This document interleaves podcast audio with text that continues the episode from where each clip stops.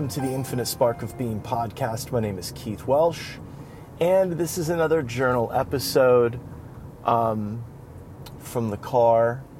Uh, so, um, the last two, I've been kind of like rebuilding a few things, as or building on some um, some stuff, because realizing that that people don't always start, you know, at episode one, which I kind of wish you would, but whatever. Um, but before we get into that, uh, if you'd like to continue to support this this thing that I'm doing, uh, the infinitesparkofbeing.com is the best way to do that. There's books, T-shirts. There's the books that I write, rather. Uh, there's T-shirts. There's um, art prints, and there's the Patreon, and there is Venmo. Um, and I'll be adding some new things to this soup here shortly. Um, some therapeutic things for you guys. But uh, first, um, the book, uh, the third book, still working on it. I'm very happy, very happy with it. Uh, in fact, um, I don't know. it might be my favorite thing so far, and I'm having trouble knowing when to stop writing it. I just I'm enjoying spending time with it. So uh, one day I guess I'll have to stop working on it. Um, so two episodes ago we talked about what the mind is, right? That the mind is the lens, and uh, we talked about karma, what karma is, what karma isn't. Um, so let's recap. Uh, something happens stimuli happens, events happen, and they pass through the subconscious mind. Think of the subconscious mind as a lens, and they pass through that lens. And since the mind reminds the body how to feel, and it does that through symbols, these events, these stimuli are symbols, and it reminds the body how to feel. So then the body starts to feel a kind of way, right? Uh, let's say sadness. So I start to experience sadness. And uh, then my conscious mind steps in and it starts to elaborate on how my body feels. Well, you know, you're sad because of this, and if this hadn't happened and that happened, those are all those thoughts, conscious thoughts. And then the body starts to feel more. And let's say it goes from sadness to, due to ruminating on these thoughts, now I'm uh, resentful and angry. And then the you know the body's tightening up and all this, and then I do something about it I do something about the way the body feels. Our day is spent doing something about how the body feels. Pushing something away, clinging on to something, this back and forth, you know, um, trying to find comfort, essentially. Uh, so then the karma and now okay so all of this is happening but our personality is interacting with it it's affecting the personality. It's causing certain psychological things to turn on which is our samskaras and then on top of that is our karma which is where we kind of that's our day-to-day stuff right? Um, the karma would be me having the personality of the controller not in, in, in my karma would be whether or not I lean into controlling or letting things be, right? That would be the karma. It doesn't mean that my personality is different. It just means I've either, that I've probably learned to act different, right? Because that behavior, the thing that you do at the end of all that, is going to reinforce whatever is in the subconscious mind that is, that seems to be a problem right? So if the subconscious mind is programmed, okay, here we go. So if I'm um, wired, and we'll just take one aspect of my personality, which is my controller aspect, and my subconscious mind becomes wired to see the world as a series of potential adversaries and threats. My conscious thoughts are always about who's going to hurt me and why. And then the actions that I that I take part in, the things that I do, are uh, really reinforcing or uh, you know, reinforcing the idea that it is nothing but potential adversaries and threats, then I will continue to experience the world as adversaries and threats. Now, if I start to watch my thoughts, I notice my thoughts, then then that is and I and maybe I manage to act in a way of peace or love or, or, or fearlessness, which then starts to change the my, the way my subconscious mind is receiving the world. Because remember, it's receiving the world as potential adversaries and threats. So rather than behaving like somebody who's fearful, I will then behave like somebody who's not fearful, and thus changing. You know, if I do it enough times, I'll change the way the subconscious receives the world. So again I realize I just mumbled a lot or stuttered or something. Anyway, something happens. Uh, my personality interacts with it, uh, which is what it is. And then the subconscious mind, if it is wired for adversaries and threats, then if I act in a way of fearfulness, then I perpetuate that adversary and threat mentality if I act in the way of fearlessness and act fearless, then I start to change that viewpoint of the subconscious, that perception of the subconscious. Remember, perception, a way of regarding, understanding, and interpreting things. So, perception is reality, and your perception is your subconscious. So, that's how that's working. Now, my karma is just whether or not I have attraction or aversion. That's all it is. It's not good or bad, it's just your opinion. Right? Are you attached to your opinion or not? Are you attached to the threat and adversary point of view or not? That's going to be your karma. The samskaras, the personality, the deeper psychological things, the karma is really like what you do. It's cognitive behavioral therapy. You know, because over time, if I act in a fearless way instead of a fearful way, then I'm changing, I'm clearing away that karma of fearfulness. If I have an aversion to my fearfulness. Now, if I have an attraction to being fearful, well, then my karma is just fine. Remember, karma is not what happened, karma is how the mind related to it. Now, what we're going to talk about today is meditation. Because the meditative practice is what's going to allow you to create that space enough to do something else about it. That's all meditation is for. Meditation is not so you transcend things and you know, you just float with a perpetual smile and your toxic fucking positivity. That's not meditation. Meditation goes from a thing that you do to a way of being, which means that you start to just create space. You get the you, you gain the ability to kind of pick and choose what your actions are going to be. You know, it, it, that's really what it is.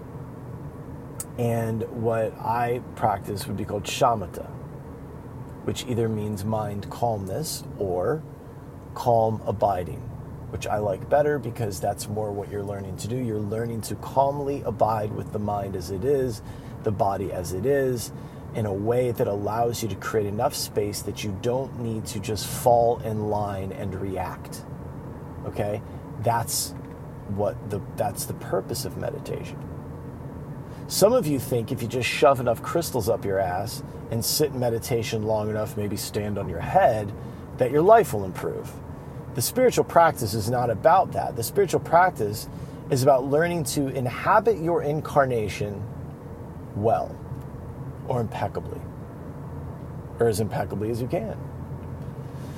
Leaning into my Keithness, right? Um, meditation will not prevent you from being an asshole. God knows that, you know, hasn't worked for me. You know, but meditation allows me to say sorry faster. Meditation allows me to see my unskillfulness more quickly than I would previously and just, you know. So that's been the benefit of it. I mean, you know, uh, picking up the practice 20 years ago you know, doesn't mean I was doing it skillfully. Doesn't mean I was putting things into practice well. It just meant that I was doing a thing, right? We all know a lot of assholes that go to yoga. We all know a lot of pricks that go to church, and you know that's the deal, right? Um, so really, uh, that's what we're looking to do. Um, it adds a level of relaxation. It changes the biology of the brain, even. which allows the body to feel better, feel differently, and then allow us to make different decisions.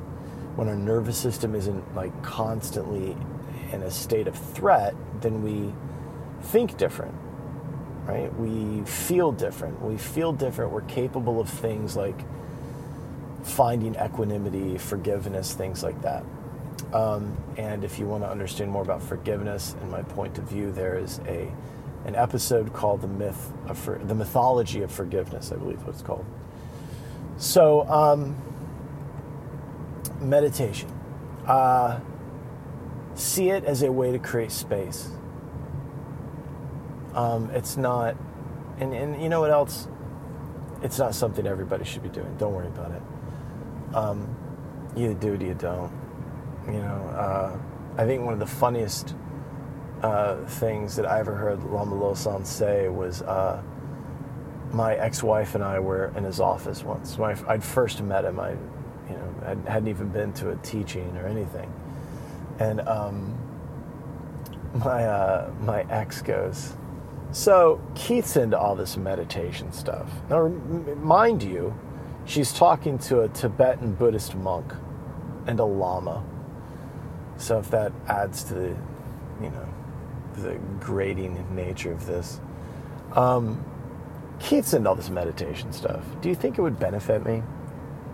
And he goes, well, and he, Lama Lo-san speaks kind of softly and quietly, and he goes, you know, meditation's not for everybody.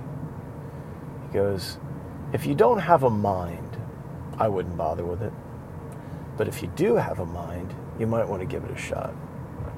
And that was his uh, explanation on that. Um, so I'm going to run through um, the practice of shamatha, uh, the way uh, I understand it, the way it was taught to me. Um, so first of all, we don't need an $80 uh, meditation cushion. But if you choose to sit on the ground, you know, or whatever, you're going to want your pelvis higher than your ankles. Okay? Um, I do not sit in a full lotus position. I sit in a half lotus because fuck me, I can't do a full lotus. Tried for a long time and I realized, you know, it's probably just isn't for me. So I just sit in half lotus. Uh, those of you without a cushion, if you want to sit on a yoga block, that helps. Um, in fact, I like the yoga block better than my own meditation cushion. Um, but yeah, you just want to be sure, and that's just to kind of keep the back straight. Um, Chogyam Trungpa had some great uh, explanations on why uh, to sit the way he would prescribe, which he would say that the back is straight and strong because it bears the weight of the world. It bears the weight of compassion. Uh, and so as you sit, your back is straight, not neurotically straight. Go, don't go crazy. Uh, the front is soft, meaning that you relax your belly, you relax your chest, and it's soft because it's fearless. We don't cross our arms or our hands because there's nothing to be afraid of. We don't need to guard ourselves from anything. So back straight, belly relaxed, chest relaxed. And then imagine that your crown is tied to a string. And if it was, your chin would probably tuck just a little, right? Your chin doesn't go in the air, it doesn't go down really far, it just kind of sits. And you want that spinal alignment just because it helps the energy flow through the body better. Um, and the other uh, thing that usually surprises people is the uh, that the eyes are open. We sit with our eyes open, and we sit with our eyes open because we don't close our eyes to anything. We stare directly at the pain and suffering. Um, another reason the eyes would be open is because when you close them, it's just a movie screen for more thoughts. And we're not trying to have an experience of color and light. We're trying to get stronger. You know, it's not, you know, you're not trying to have visions and shit, which is the real fucking annoying thing when someone's like, I saw this and that. It's like, oh, God. It's a funny story. I put it in one of the books where this woman was talking to uh, our Rinpoche, our teacher's teacher, Khenpo Karthar Rinpoche. and she was saying something about like I don't know if she'd been doing the medicine Buddha practice or something, and she was saying, I can see all the bodhisattvas and all the Buddhas so clearly. And Rinpoche was talking through a translator, and the translator just goes, Rinpoche says, keep practicing, it'll all go away, which I thought was awesome. So, eyes are open, soft gaze, relax your eyelids. You can blink, relax, not crazy. Because all you're doing is you're continually bringing your attention to your breath, specifically to the cold air going in through your nose and the warm air going out through your nose. Um, that's going to be your uh, cognitive recentering device. So you're going to start off with your attention there.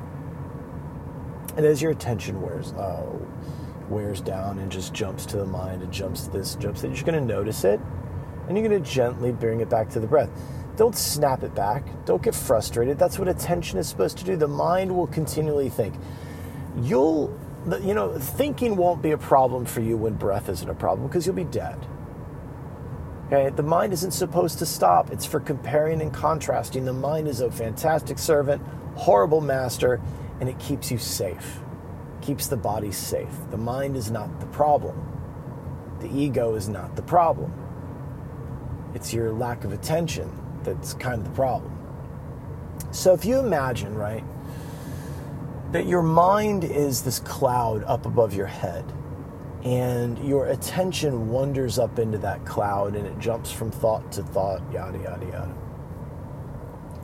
What you're practicing is you're strengthening the muscle that will pull your attention down to your nose, where the cold air is going in and the warm air is going out and then your mind is going to chatter to the point where your attention wanders off, and then you'll gently bring it back. Some days are better than others, right? Um, in my opinion, I hope your mind never settles down. I hope it stays noisy, keeps chattering, and you get to continually practice. People that sit down and tell me, well, my mind never really, you know, it just stays very centered. I'm like, that's a shame. That's a real fucking shame. Um, so, something else about the breath I want you to notice is as you exhale, it's very warm. And you feel that kind of warm pocket. And I want you to sink down into that and spend time with it on each exhale. Don't hold your breath and things like that, but just notice it. And then allow the breath to breathe in when it's ready. But I will tell you this the slower the breath, the slower the thoughts. You want to slow your breath down. Take some initiative and slow it down. Just breathe. So, we're sitting either in a chair or on the floor. If we're on the floor, our pelvis is higher than our ankles. So there's a cushion or you know, a block or something. And we sit with a straight back, soft chest, soft belly. Rest your hands on your knees chin tucked very slightly as if your head was dangling from a string. Your eyes are open but relaxed, staring off into space. Don't stare at a specific point. And you just have your attention on your nose, where the cold air goes in through the nose and the warm air goes out through the nose. Nice and easy, nice and slow. And on each exhale, you're going to really notice that warm pocket. Allow yourself to sink down into that. Let the body breathe in when it's ready, and it's just nice and slow. You can blink, it's okay. But just don't stare at a specific point. Kind of stare off into space. We've all done it. We were just staring off into space, and somebody said, What you thinking about? And you said, Nothing. Right? But that kind of thing and if the mind races, the mind races. The mind thinks, the mind thinks. That's what it's supposed to do. You just notice that it's happening and you very gently guide your attention back to your nose. Don't snap it back. Just think of it as like you're playing with a little puppy and the puppy keeps wandering off and you kind of pull it back and you play with the puppy some more and try to keep its attention. That's all you're doing. That's the meditative practice. So, you know, when we think about, you know, our, so our cognitive recentering device will be the sensation of cold air and warm air. Uh, with a mantra, it would be like the, the mantra is that thing. You know, um, for a little added support, if you want to think the word rise on the inhale and think the word fall on the exhale, that's helpful. I believe I talk about that in one of the books, either in Ocean or Agreement. But that's the um, that's the practice. It's nice and slow. Take it easy, and you just need ten minutes. Once a day, find ten minutes. But throughout the day, remember that you're breathing and bring your attention down into your body, down into your nose where the cold air and the warm air is, and just hang out with it. That's all we're doing. Just hanging out with the breath. Okay?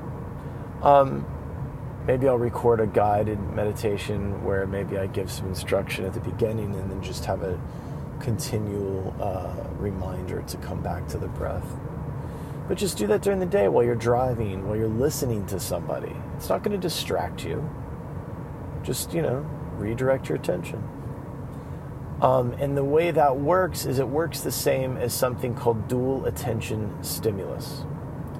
Um, a really interesting way of thinking about it is uh, one of the trauma, uh, a trauma thing that I do that works very well for people um, it's called rapid resolution therapy. And within that, I do that a lot. I do that kind of dual attention stimulus thing. And, you know, redirecting the attention back to something that the person doesn't care about while at the same time asking them to remember something very painful.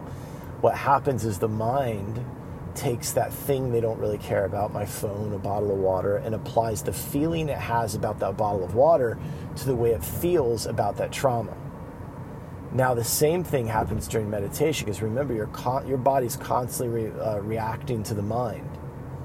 So, every time your attention goes into the mind and the body responds, then you redirect your attention to something you don't care about, which is your breath, it works the same way Long, over a longer period of time and you know, over something a little more broad. Um, but that's it. So, I hope this was helpful. Um, I, uh, I hope you got something out of it. If you have any questions, always reach out. Don't be afraid. Don't be weird. We've known each other for a millennia. Um, again, if you want to support the ongoing creation of the Infinite Spark of Being, you can do that at the infinitesparkofbeing.com. There's a lot of things to click on and stuff to look at. So that's it from me. Um, I hope it was helpful. I hope you got something out of it. Uh, reach out. We're old friends. I love you. Bye.